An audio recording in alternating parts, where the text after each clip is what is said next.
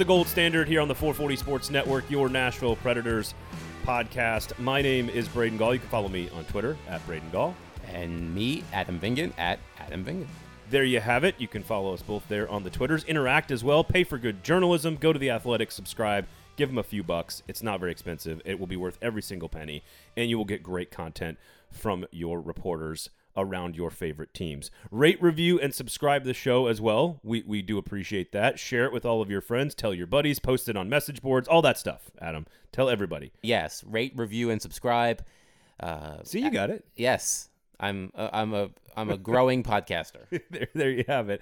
Today on the show, we are going to give you a PhD, a doctorate in John Hynes, the Nashville Predators' new coach. Because frankly, Adam, this first season is really the season that we start evaluating John Hynes. We will give you an analysis and a breakdown of everything that has taken place up until this point to get fans ready for the following season of Nashville Predators hockey. We're gonna just we're gonna dive into you know what Coach Hynes' philosophy is, the differences between him and Peter Laviolette. What will the Predators' identity be? He's hired an entirely new coaching staff, mostly new coaching staff. So we'll just we'll, we'll give you guys some analysis on uh, the two new faces on the coaching staff. We'll dive into the metrics from the regular season last year.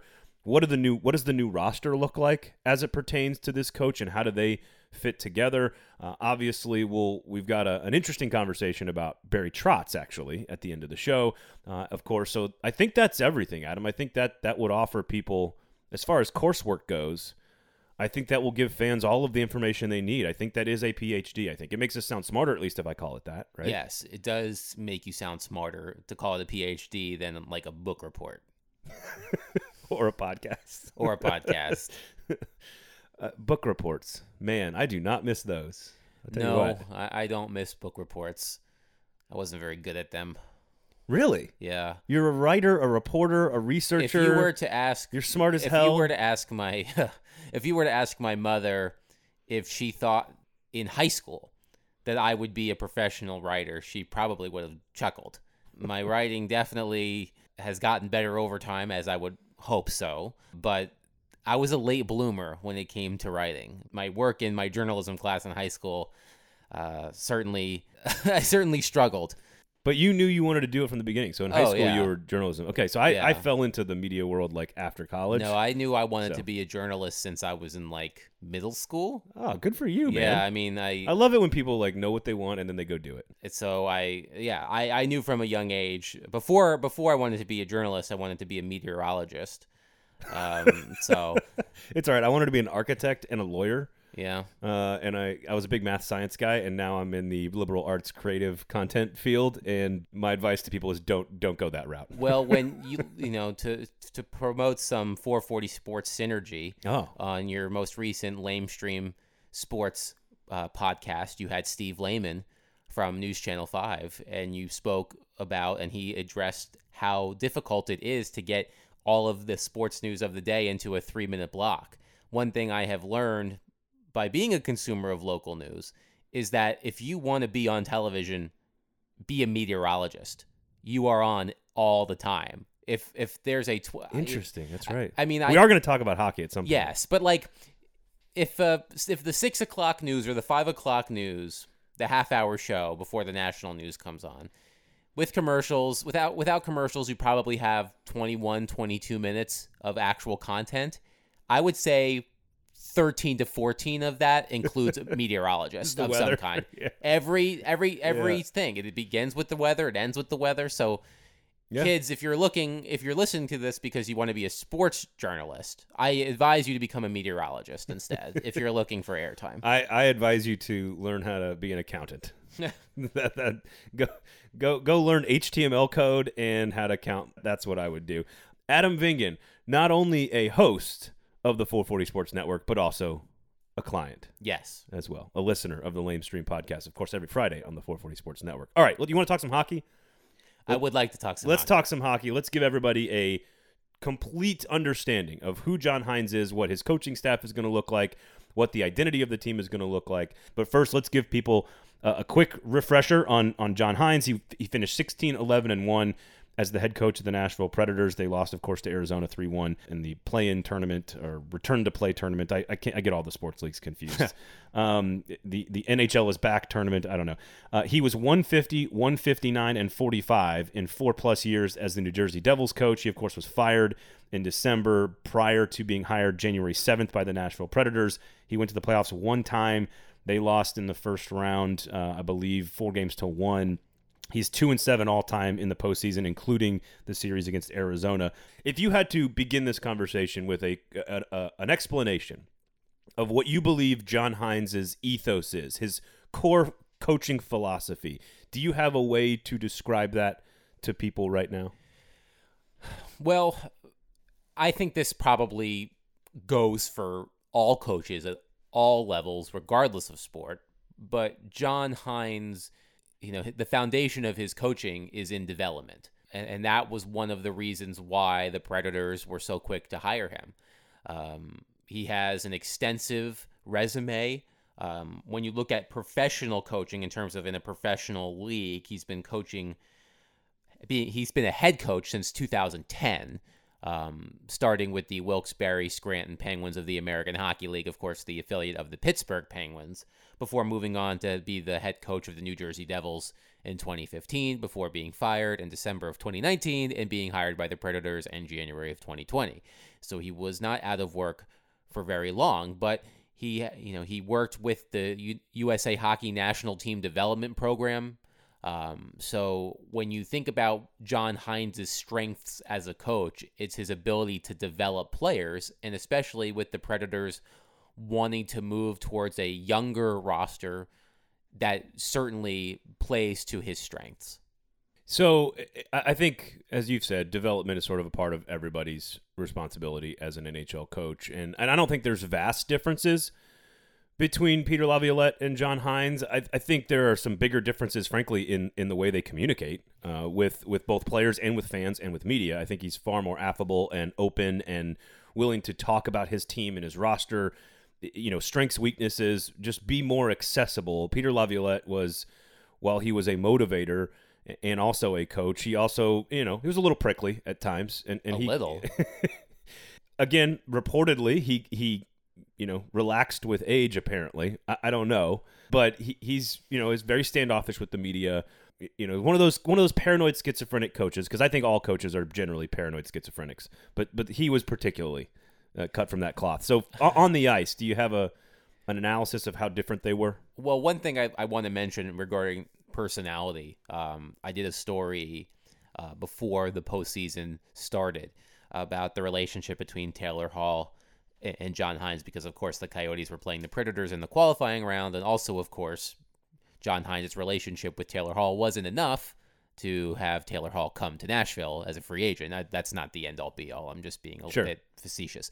Um, but uh, I, I, spoke with Ray Shero, the former Devils general manager, former Predators assistant general manager back in the day, uh, who who was with the Devils, of course, when Taylor and John were there. And I remember Ray telling me that when you look at John Hynes, he looks mean. You know, he does he does look a bit mean. Like if you I, I agree with that. but he's one of the nicest people yeah you can come across. And I remember I just found the story back in January. I did this back and forth with our New Jersey Devils reporter at the Athletic, Corey Masisak. And I asked Corey lots of questions about on ice, off ice. And one of the questions I asked him was what are Hynes' strengths and weaknesses as a coach, as a tactician, and communicator? And this was his answer. I thought it was quite good. Corey wrote, quote, nearly every player on the Devils remains a staunch defender of Hynes as a coach and specifically as a communicator. He's demanding and isn't afraid to chew out his team during an intermission, but one of his former players said Hynes is the best coach he's ever had at being able to leave the hockey aside and treat all of his players with respect away from the ice.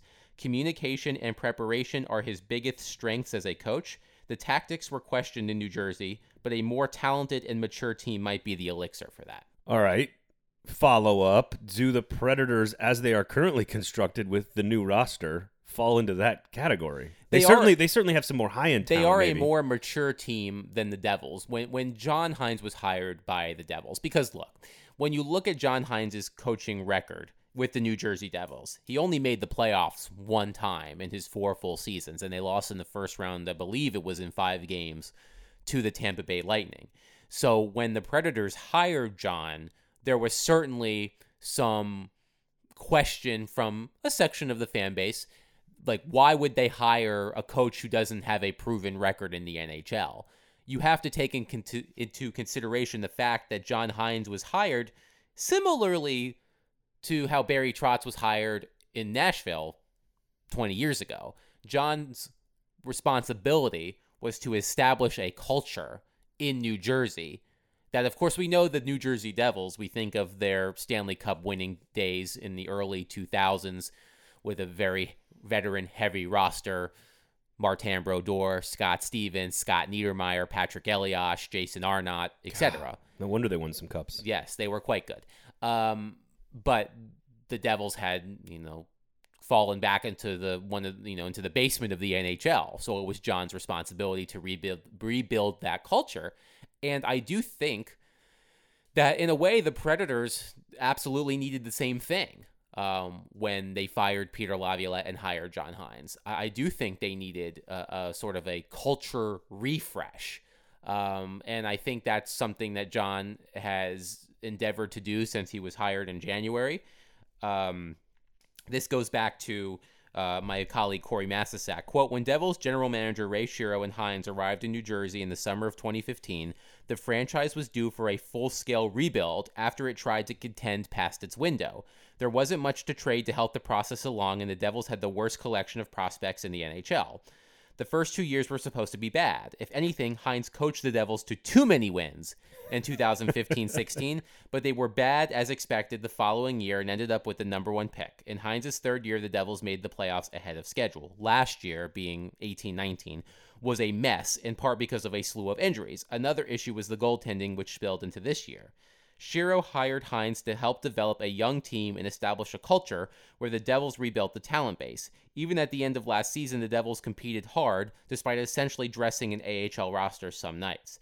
This year, 1920, the problem started with the goaltending and mushroomed from there. Expectations were higher because, of course, they they had Jack Hughes. They right. they traded for PK Subban, and the Devils blew a bunch of leads and lost a bunch of games they could have or should have won in the first month. They found different and inventive ways to lose, and Hynes wasn't able to shake the team of its collective malaise that developed as a result. So, uh, on the on the ice, yes, on the ice, can we? Is there a, a a quick explanation because again you can we can go back and look at all the metrics. In fact i think all of your you've got an article i think for every single one of these offense defense special teams on the athletic. You have to yes. go back a ways to you find to go it. back to march to find it. But th- there is if you want to dive deep into the analytics and the stats on goals against uh, expected goals against you know offensive defensive statistics and metrics and special teams as well uh, there's a lot there to compare both peter laviolette's team with with John Hynes' team in in, the, in, within the season last year because they were the same players in theory. Uh, first of all, how much does that matter to you? How much do those metrics matter to you? How much does the short sample size of John Hynes with someone else's player matter to you? How much should fans, frankly, take his record at, with the Nashville Predators, which was better than Peter Laviolette's record, and in large part due to goaltending, frankly. Yes. How do you how do you think fans should evaluate those those it, numbers? It is difficult because if you want to look at those metrics in the story that I'm referencing, if you're listening to this, of course, when you look at those numbers, especially when you look at the offensive numbers, they're they are much more favorable to Peter Laviolette than to John Hynes. But I do not think that is a symptom of John Hynes being less adept at coaching offense. I think Peter Laviolette, I think under the Predator, uh, under Peter Laviolette, excuse me, the Predators in the beginning of the season were were overplaying their their expectations. If that's not the greatest way to phrase it, but, but they, were, they were scoring boatloads of goals. They were scoring a lot yeah. of goals. They Maybe shouldn't a, have been. They had a very high shooting percentage. You know, they were done. They were done in by poor goaltending, which was among the worst in the league at the time that Peter was fired in January but they were scoring. I mean, you think of the the games early in the season. You think of the game against the Capitals at home. You think about the game against Detroit in Detroit, where I think they scored seven or eight goals. Um, you think of the game in New York against the Islanders before Christmas, where they won eight to two or eight to three or whatever it was. They were scoring a lot of goals, but I don't, I you know, but I think it was, you know, they were exceeding their expectations in terms of what the percentages said they should be doing. You know, one of the major, more visible differences in in the coaching styles is on defense. Um, in in a John Hynes system, they play a layered, more zone like, if we want to use the basketball terminology, a more zone like defense in the defensive zone versus Peter Laviolette, who played a man to man style in the defensive zone. And I think the benefit of the more zone like scheme that John Hynes uses is that if there is a breakdown, um, there is somebody there to cover that person's ass. H- how many teams in the NHL played Peter Laviolette's style system? On I. I cannot tell you that right now just because I can't say I studied the in- intricacies of Okay, 30 it- other systems. But is it like one or two, or is it like twenty-eight? I'm pretty sure it's like one or two. I, I would be curious to find that out. I can't give you a definitive answer. There, But there were plenty of people inside the building that did not fully understand why that was Peter Laviolette's strategy. it's it's Is that fair to say? I, I would I would think so. And as I said, the you know John Hynes put I mean uh, all coaches do put a significant emphasis on protecting the high danger areas in the defensive zone. And I think the way that John um, utilizes his scheme in the defensive zone allows for that more than Peter did. Um, if there was a breakdown under Peter Laviolette, more often than not, the the attacking team had a wide open lane it was on the goaltender. um, with with John, if there's a breakdown, there's somebody, you know, th- like I said, think of it as a basketball player, as a basketball team using a two-three zone. You Yeah. know, there's somebody in the paint waiting for that breakdown just in case. Um, so, um, you know, when you look at the numbers, um, you know, the defense, the the uh, the Predators' ability to protect the slot again wasn't great under John Hynes. I chalked that up more to learning on the fly. Um, but goaltending was excellent, mostly Juuse Saros, um, which made up for that. Um, but when you want to like he, this, this might this might rub Predators fans the wrong way, but we all, I mean, we all sort of rolled our eyes at how optimistic the Predators sounded after they lost to Arizona. But they were not lying when they said they played better than Arizona. Oh, I I think there's a lot of different ways to analyze hockey. Yes. You can do it old school with the eye test. You can do it new school with the fancy sabermetrics. The eye test told you that the Predators were the better team against Arizona. Yes. And I think that's okay to say. It's not as good to say it when you're the $6 million defenseman right after losing. You know, Ryan Yes. Ellis's comments don't necessarily land on Preds fans, but Right. It was not the right, it, as I've said before, it was not the right time to say that. but he's not wrong when you watch the games. No, and you go, he's And you go, the Predators looked like the better team. It, you don't. The better team doesn't always win. And you and you when you look at some of the more advanced analytics, when you look at possession time, when you look at the quality of shots, the Predators had the advantage over the Coyotes. But of course, you need to finish on those chances, which is a, another problem entirely. A team's finishing ability isn't necessarily on the coach; it's on the players. Um, That's fair. when you look at, for example, the following round when the Coyotes were bludgeoned by the Colorado Avalanche, the Avalanche were able to get to those high scoring areas and they were able to they beat the brakes off the Coyotes. I think they scored 7 goals in each of the last two games of the series, but they have Nathan MacKinnon and Gabriel Landeskog and Nazem Kadri and players who can actually finish. The problem with the Predators in that series is I think it demonstrated that they have a lack of scoring talent up front. Um, and I don't think that is a symptom or a, um, I don't think that is a, um, what's the word I'm looking for? A knock on John Hynes. I think that's a more a knock on the roster because the Predators were doing the things that John Hynes wanted them to do, wanted, wanted them to do, but they weren't Yeah. completing the things that he wanted Yeah. them to do. I mean, and that's some- not on him necessarily. At, at some point, the guy who makes more money and has the puck on his stick it has to have some responsibility. Exactly. Like that. That's eventually. You know, it's the same thing in the NFL. It's the same thing in the NBA. Like you can, you can only blame the coach so so much Right, until the so- players are in the right positions and cannot execute. At some point, you know, sure, you can teach execution, right? You can practice execution, you can coach execution, but at some point, the player ha- that makes eight million dollars a year or whatever, Matt Duchene, Ryan Johansen, whoever, they they have to actually deliver. And right. So the process was there, and you heard that a lot throughout the course of the series. That John Hynes was pleased with what the Predators were doing on the ice in terms of demonstrating his vision. Um, but again, it went to the fact that they couldn't score, and again, that's not that's not on that's not on John. John was doing the John was helping the Predators get to the points where they needed to do something, Right. and they weren't doing it. And yes, that some that falls on the coach somewhat, right. but not entirely. So let, let's look at the because obviously the roster has changed dramatically since John Hynes was hired, since that Arizona series, since the the lockdown, all these things, all these these steps that have felt like hundred years worth of time that has gone by. The roster has now changed significantly. The coaching staff has now changed significantly. We'll get to the coaching staff in, in just a second. I am so grateful that uh, the NHL team in this town has decided to hire a full complement of coaches. I do not understand that. I'll ask you about that in, in just a few minutes. But my question is with your knowledge of the new roster, your knowledge of the new coaching staff, we'll get into a little bit more of that in just a second. What should the identity be of the Nashville Predators? Because the Predators Way is a big phrase. We did a whole podcast on it. it's a there's a street named after it. You know, like David Poile has talked about it. All this stuff. In your opinion, what should the identity with all the new pieces be for the Nashville Predators? As as simple as it is to say, and as cliche as it is to say, when you're talking about hockey, the Predators want to be tougher to play against, harder to play against. Now, what does that mean exactly? That kind of goes back to that podcast we did about what the Predators way means exactly.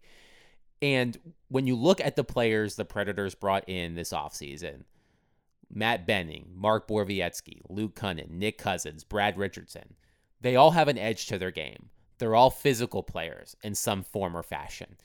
Now, being hard to play against doesn't mean just throwing out a bunch of grinders onto the ice with no offensive talent. Like, don't think the Predators are going to revert back to the teams in the late 90s and early 2000s. Being hard to play against also means having talent and having offensive talent, but it means, like, but it means. I'm trying to think of the best way to say no, it. you just you ha- you can't be all finesse and you can't be all grit. You have to be a nice combination of the two. Right. And I think the Predators over the past few years have moved a little bit too far towards the finesse Yeah. angle. I think that's. I mean, we've talked about that. Yes. So I think this, they're sort of doing a course correction, I feel like, where they're trying to move the needle a little bit back towards the middle. But it was not a coincidence that all of the players the Predators have acquired this offseason, whether via free agency or trade, in the case of Luke Kunin, are players that have a bit of edge to their game. And, you know, I, I look at a player like Nick Cousins, and we talked about this uh, previously, you know, both the best and worst trash talker in the league, or one of the best and worst trash talkers in the league.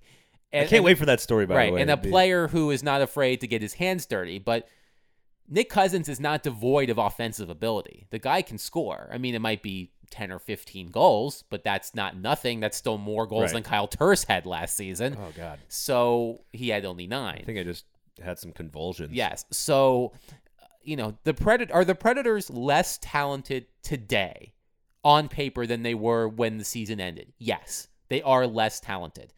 Craig Smith and Mikael Granlund, Nick Bonino, Kyle Turris are naturally more talented than all of the players that I just mentioned were acquired this offseason. and only one of them of that group. Although maybe Craig Smith falls into this category. When we talk about the blend yes. of the the toughness, the energy, the passion, whatever, the grit, whatever word you want to use. I know grit's the hockey thing, and and the finesse and the skill and the talent. Bonino and Smith are the two on that list that had a little bit of both. Smith to me is like Nick Bonino for sure. Yes, when you look at Craig Smith, this is sort of an aside sidebar. When when you when you look at Craig Smith, I feel like he is the player, of course, no longer with the team, but he is the player who I think epitomizes the the predator, like the good the good and bad of the predators. and what I mean by that is Craig Smith works his ass off. You never have to worry about Craig Smith's work ethic, and he does he has the ability to play a, a, a offensive game. Of course, he's a regular twenty goal scorer, but the guy can't finish. Like, think, Not, not in the playoffs. not not in the playoffs. I mean, Craig Smith finishes enough to get to 20 plus goals, but if Craig Smith had more finishing ability, he could have easily been a 30 goal scorer, which Yeah. he's never been before. So I feel like Craig Smith sort of epitomizes, you know, the good and bad of the Predators as a whole in terms of their identity. Um, but now, of course, he's not here anymore. And sidebar. But the but I think but I but I you know when I the, John Hynes wants this team wants teams that play against the Predators not to look forward to playing against the Predators because they're gonna they're going Right. to they're going to be tough. You want to be like, ah, damn it. You look at them at the schedule and you go, oh shit, we're going to Nashville. Right. Like the Predators teams of the last couple years, but specifically this past season, they didn't strike fear into the heart of other teams like that. And I I think that is what John Hynes wants. He wants a team that will have that more physical identity without sacrificing the skill, even though they have fewer skilled players on their roster. But I think that I think what Yeah. you saw this offseason was David Poile David Poile equipping John Hynes with the type of player that John Hynes feels he needs to have his vision on the ice. So it sounds like there there's a clear mesh of new roster, new pieces, new identity, new philosophy, new talent w- Mhm. with the sort of you know the identity and philosophy and style of of the head coach in John Hynes. So that I would assume that's what happened. I would assume that's what any smart general manager would do. I'm assuming that's what every organization in all of sports should do. Is to take their coach and his philosophies in the roster and try to marry them together to create efficiency and success. I think that's sort of the, the point of the job. I mean, you even look at a player like Taylor Hall, for example. I mean, of course, Taylor Hall did not sign with the Predators, he signed with the Buffalo Sabres. But Taylor Hall, you could probably call him a tough player to play against. I mean, he does score. He's very he's fast, but he's he's not a, he doesn't shy away from the physicality. He's not a push- he's not a pushover. He's Yeah. not a pushover. I mean, I, I look at I'm trying to like Well, let's let's just keep with the Predators because I would say again, Turris and Granlund epitomize the problem to me, and it's not because they don't have skill. Turris specifically. Like Turris would just get tossed around.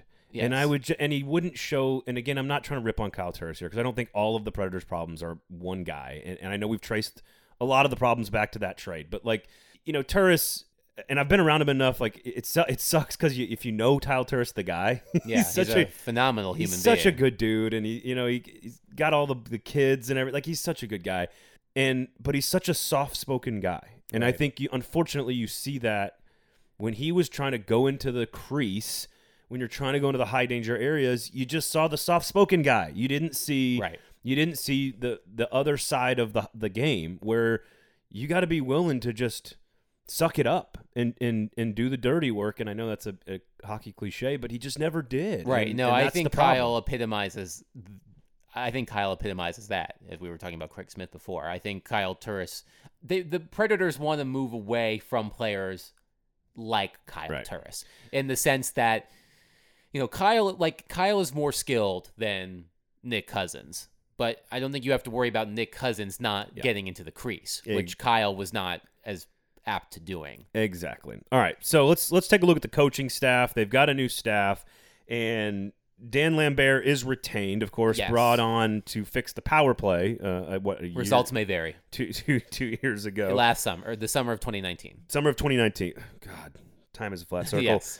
Uh, they they acquire they they bring on Dan Hinote and they Yes. bring on Todd Richards, so they have a full complement. They use three. Before we get into the actual names themselves, can you explain to me why any NHL team would not hire the allotted amount of coaches? This is not something that happens in the NFL.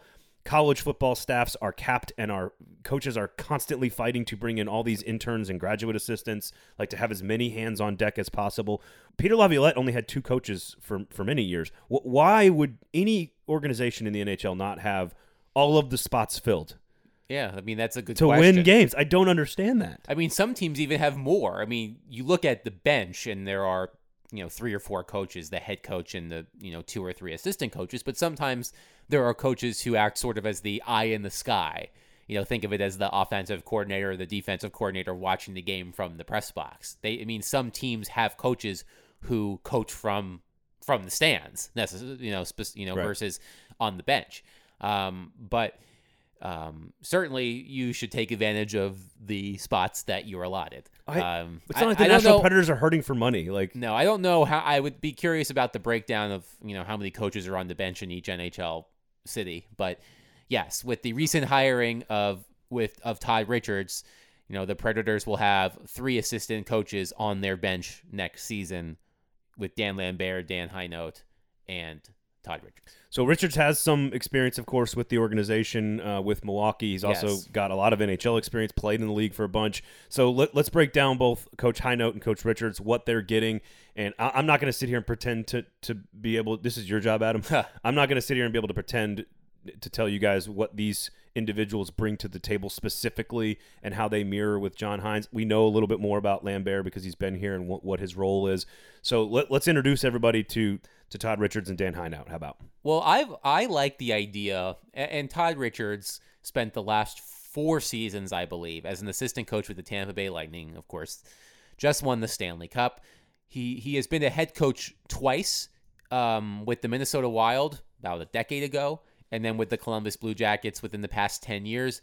Um, so I think he he has around 400 ish games of NHL head coaching experience, and I've always liked the idea of having a former head coach on a staff with a younger head coach. I mean, John Hynes is experienced, but John Hynes is also one of the younger by age head coaches in the NHL. Um, you know, for example, I thought one idea that would have been interesting. I'm not sure if the Predators ever pursued this, but when I wrote a story a couple months ago about possible assistant coaches, Jim Montgomery, who of course was fired unceremoniously by the Dallas Stars during the season, um, ended up on the staff of the St. Louis Blues, but uh, a a coach with with recent head coaching experience. I think that's always good to have that voice, that extra voice with experience um, on the bench. So Todd Richards fills that void. Um, he coached the defense with the Tampa Bay Lightning. I believe he had his hands in both the power play and penalty kill. Um, I Which was uh, they put on a clinic in the Stanley Cup final. the power. The, the how play Lightning power play is the Lightning power play is, is excellent, and as you said, the uh, the defense uh, core um, in Tampa uh, did a really great job. So, so if you're if you're looking for similarities, Yes, you, you know you're going all right. You the Predators have a pretty nice. you're going from Victor Hedman to right. Roman Josi. Right, You're not right exactly. Yeah. You're you're working with the same ingredient, the same natural organic uh, vegetables and, and, and produce. You're still working with all the, the best ingredients, Right. and and that's that is where uh, there could be a fit. Quickly before you move on, I know you've got more to add here, but he was 204, 176, and 37 at. Uh, excuse me, that's his total record: 24, 176, and 37. So 54 percent of the games is is what he won as a head coach, and as you mentioned, 417 games. So, uh, I you know I think you know he I, I imagine he'll coach the defense in in Nashville, um, and and can consult on either the power play or the penalty kill. Um, but my understanding is, according to my colleague in Tampa, Joe Smith, that um, Todd Richards was actually still under contract with the Tampa Bay Lightning, uh, but had expressed interest in pursuing other opportunities. Um, the the Tampa Bay Lightning general manager Julian Brisebois told Todd Richards that if you can find a job, you know, we will release you from your contract. Um, I think Todd Richards just felt that he needed a new challenge. Um, Interesting to go from assistant to assistant. Right. It is a Stanley lateral move. It is a lateral move, and it is a downgrade in terms of you know, going from a Stanley Cup champion to a team that lost in the qualifying round. But part of the allure of coming here, if you're a coach that, that is focused on the defense, uh, is the talent. Yes. Um, so that's sort of the the, the crash course on, on Todd Richards. Uh, Dan Hinote was hired much earlier. Um, a, a former player um, began his NHL career uh, with the Stanley Cup champion Colorado Avalanche teams of the early 2000s, the Joe Sakic's, Peter Forsberg's, Patrick Roy, etc. Um, won the Stanley Cup as a young player. Uh, went on to play for the St. Louis Blues. Um, and uh, was recently coaching um, in the U.S. Hockey National Team Development Program.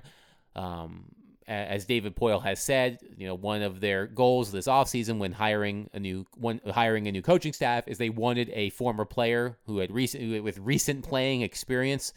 Um, Dan Hinote, you know, fits that bill, and we were talking about you know, the Predators wanting to be harder, harder to play against, Dan Hinote was that kind of player when he was in the NHL.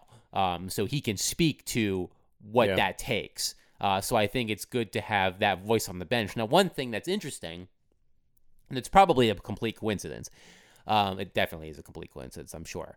Um, Dan Hinote and Todd Richards were on the staff together with the Columbus Blue Jackets. I think they were both assistants at the same time, or maybe Hinote may have coached when when Richards was the head coach. Um, I'm not sure, but they definitely were on the staff together with the Columbus Blue Jackets several years ago. Both of them have experience coaching Ryan Johansen. Is that a coincidence? Probably. It, ha- it has to be. You But can't go hire your entire staff right. about one player. Uh, exactly. It's it's definitely a coincidence, but it does not hurt Yeah. to have two more coaches on your bench who have experience coaching your most important player, arguably. Let, let me ask you a question about guys that played in the league but weren't stars, let's say. My question isn't necessarily about how many games they played or how good they were in the NHL. It's it's that they weren't you, you look at football coaches and baseball coaches, generally baseball coaches are like great catchers. you know, catchers end up as really good baseball managers. Right. I don't think that stars in either the NBA or the NFL end up being good coaches. In the NHL, it's the same way. I mean, Isn't it the grinder, the guy that that does things because he's coached so well that becomes the good coach? Isn't that a, a positive quality for both of these guys in, in, in theory? Wayne Gretzky, you know, the greatest hockey player of all time, was a terrible coach. You know, when I was in Washington, Adam Oates, one of the you know Hall of Famer, one of the greatest centers in the history of the NHL, not a good coach. You know, typically players who either don't make the NHL or make the NHL for a short period of time make really good head coaches. I mean, Peter Laviolette, I'm not sure ever played in the NHL, or if he did, he played very, very briefly, like had a couple games, but was mostly a, a minor league journeyman. And look how he's turned out. Um, Fif- know, 15 points was Hinote's career high his second year in the league in 0- 01. Yeah. I mean, I don't think John Hynes ever made the NHL. Um, you know, like Bruce Boudreau, another minor league journeyman type, you know, great hockey coach. You know, typically those players who had to scratch and claw, to use the terrible sports cli- cliche, to become a professional player are the ones that tend to do the best. I, I mean, I think it's the same in other sports too. Yeah, I agree. I mean, I, you know, Magic Johnson was not a good basketball yeah, player. was not a I always say, and again, I would put Peyton Manning into this group. I would Right. put any of these elite players, Gretzky. I don't think Michael Jordan would be a good coach. It's because Michael Jordan would go up to his player and be like, "Why don't you just do this Exactly. the way I did it?" And and everyone else has to be like, "Because we can't do that." If you're Mike." if you're if you were a member of the Phoenix Coyotes when Wayne Gretzky was your head coach, right, he's like, "Just do this." Like I'm sorry, my nickname wasn't the great one. Like it's not. I I can't. I can't Magic, do that. Magic's like, "Why don't you bring the ball up the floor at full speed and then post up the center?" Right. And you're like, "Dude, I'm six three. I'm not six nine like you, buddy. Like I'm not one of the greatest point centers of all time." But I do think an important point about Dan Hinote, as I mentioned previously, is that he, as a player, was the kind of player that the Predators want more of. Right. So he can speak to that. So let me let me sort of repackage all of this conversation about the coaching staff into a couple of bullet points and see if you agree. Okay. So it feels like they've acquired some veteran coaching presence In Todd Richards. in- Yes. in Richards because he's got a lot of experience. That they've got guys who are have, have experience on the defensive end of the ice in terms of you know really good defensive teams and, Yes. and know how to handle that talent that the Predators have. yes. Some special teams mixed in there as well. It seems like all these guys sort of have some some hands in some special teams, but that they also are were guys that had to find the reason they got to the league into the NHL was probably more based on execution, technique, fundamentals, work ethic than it would have been pure raw talent. I agree. So is that a good caps encapsulation of what the coaching staff is Yes, how it I- is now constructed? Yes, I think that's a, a good a, a good summary. Okay. There you have it. Anything else you'd like to add on the coaching staff front? I, I, I like I, I mean I like the mix. I, I think it, it's you know I, I think it's a good mix of as we said you know NHL experience, NHL coaching experience, development experience, um, developmental experience coaching wise. Um, I, I think it's a it's a really I just think it's a good mix. I, I, I feel much more confident about the coaching staff now than I did at the end of last season Okay. um, you know, with respect to Dan Muse and, and Rob Scuderi, who came in, in on an interim basis. Uh, but I think that now you have John Hynes has his staff, um, which is always important. We know in sports how important it is for a coach to have his own guys on his staff, and now he does. Um, so I, I think this, I, I, I, if I were a Predators fan, I would feel more confident about John Hynes as a coach now, based on the people that he's decided to hire around him. That, that's a pretty strong take right there. So there you have it. There's a, there's some good optimism there, and we'll leave the John Hynes PhD doctorate classwork there on a high note. No, no, pun no intended. pun intended. We'll leave it there. Uh, all right, real quickly here before we wrap up our PhD on John Hynes, I want to do I want I want to glance back at, at Lavi real fast. 200, 248 wins, 143 losses, 60 uh, overtime losses there. Trotzi 505 557 wins, 479 losses, and of course a Stanley Cup with the Capitals in his fourth season there after being removed. Um, I know you've got a really interesting piece up on the Athletic right now that you can go back and read. It's it's basically along the lines of what would have happened if if Barry Trotz would have stayed as the head coach and they maybe didn't make that move. Um, they did have a winning record in Barry Trotz's last season as the Nashville Predators head coach. The strike shortened year was the year before that. They missed the playoffs two years in a row. You know, I think you could make the case that it was a little quick. Um, let me float a theory to you, Adam, and see what you think about this. This is my theory on if Barry Trotz was still the head coach today.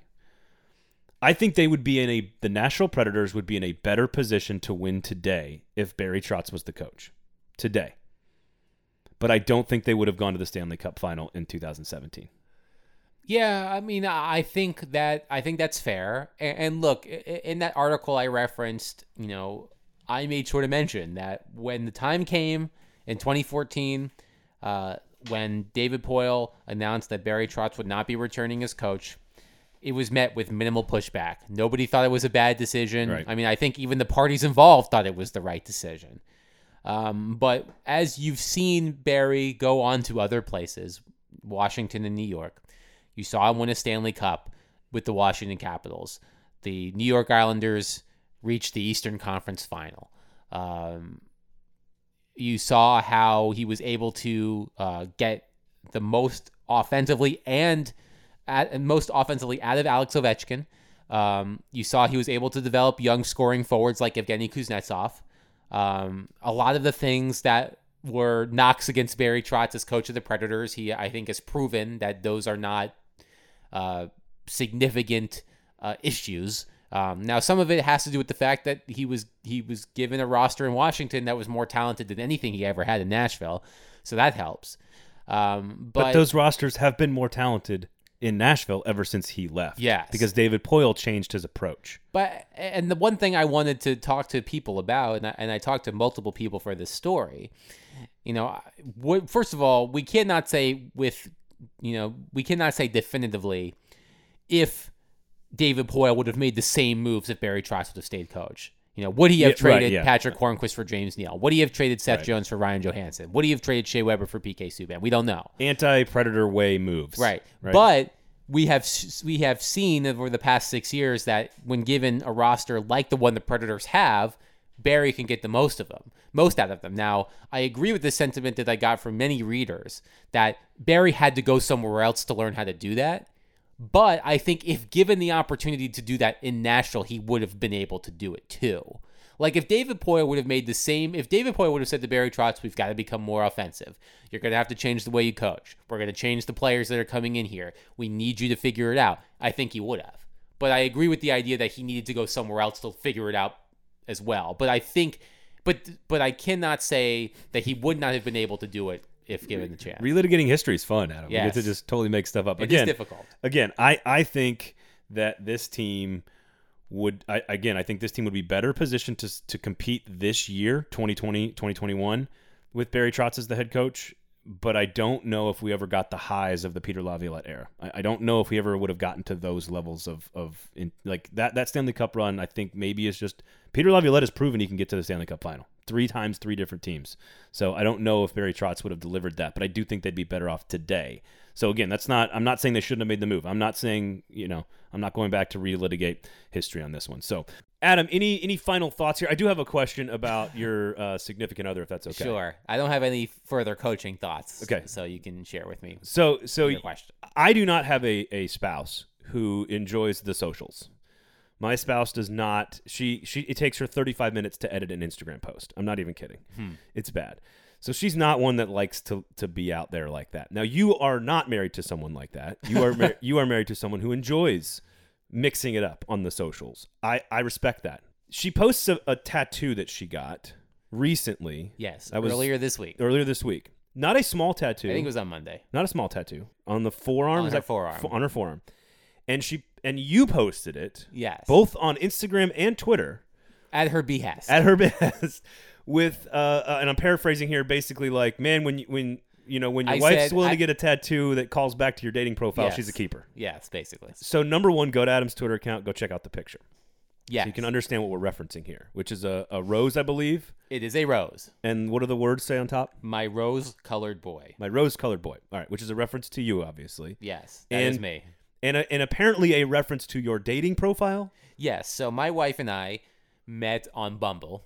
And for those of you listening who aren't familiar with the millions of dating apps there are, you know, Bumble, you know, I, I haven't been on a dating app since we met, so I don't know how it's changed. But at the time, Bumble is like Tinder in the sense, I think all dating apps are the same on your phone, where you see a per- person's picture and you either slide right or slide left or, you know, whatever, approve, de- decline, right whatever. right right The, the, the, it's been a long time for me in the dating world. it, world, been a long time.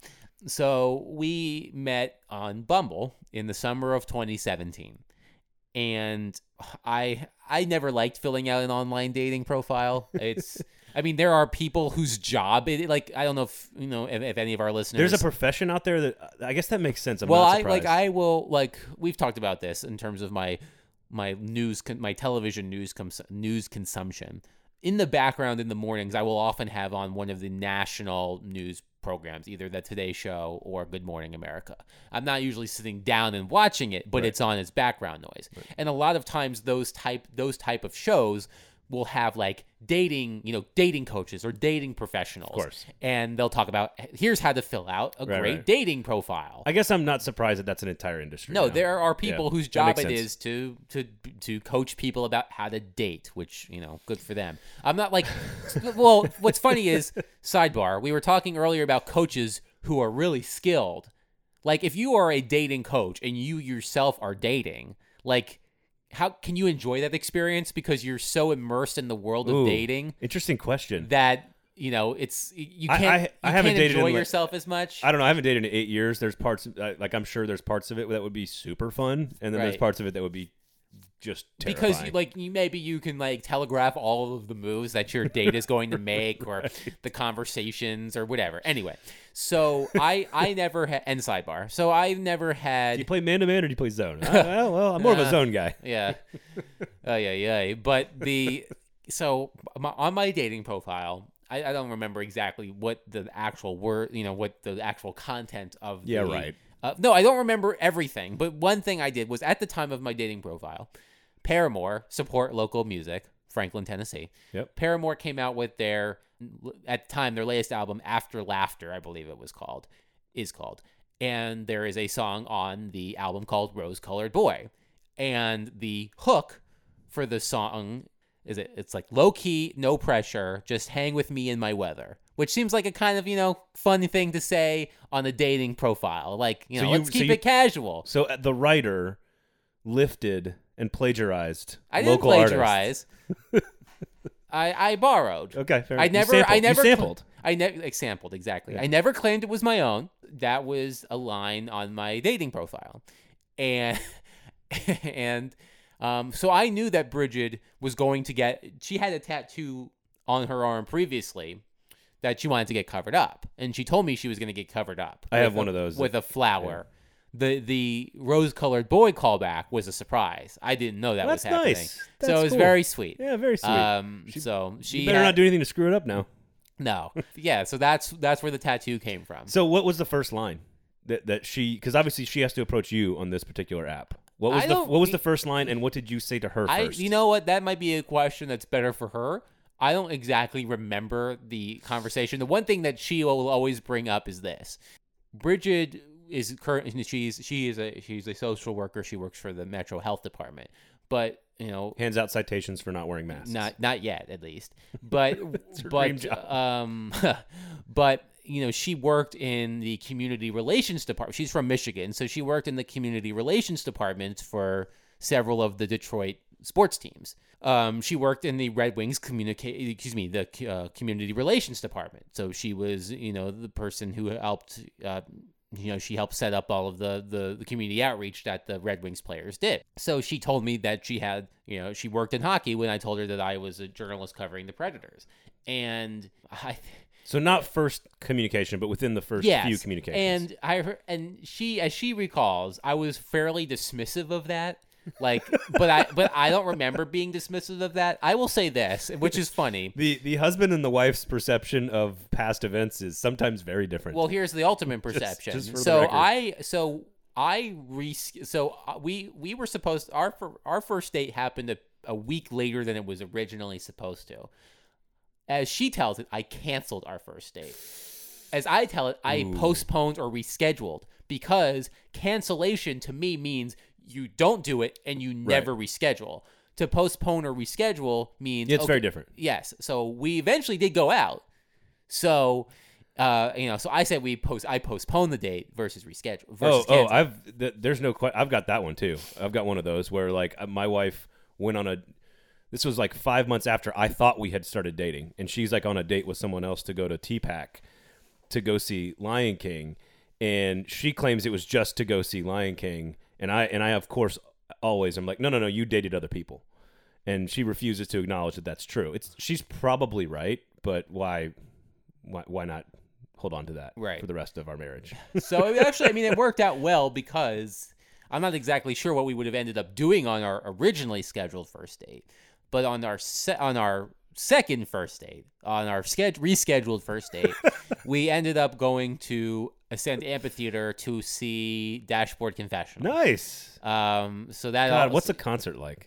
man back i mean it, i mean it, it, it's funny to think about that just even three years ago you know like we went to ascend you know i bought you know i bought lawn tickets you know we had a little you know we had a picnic blanket we listened good first date, man. yeah i mean it, it ended up working out well um obviously um and our tattoos and our now. processional song on our wedding was dashboard confessional so it, you Oh, know there it go. ties into it as well um there you go.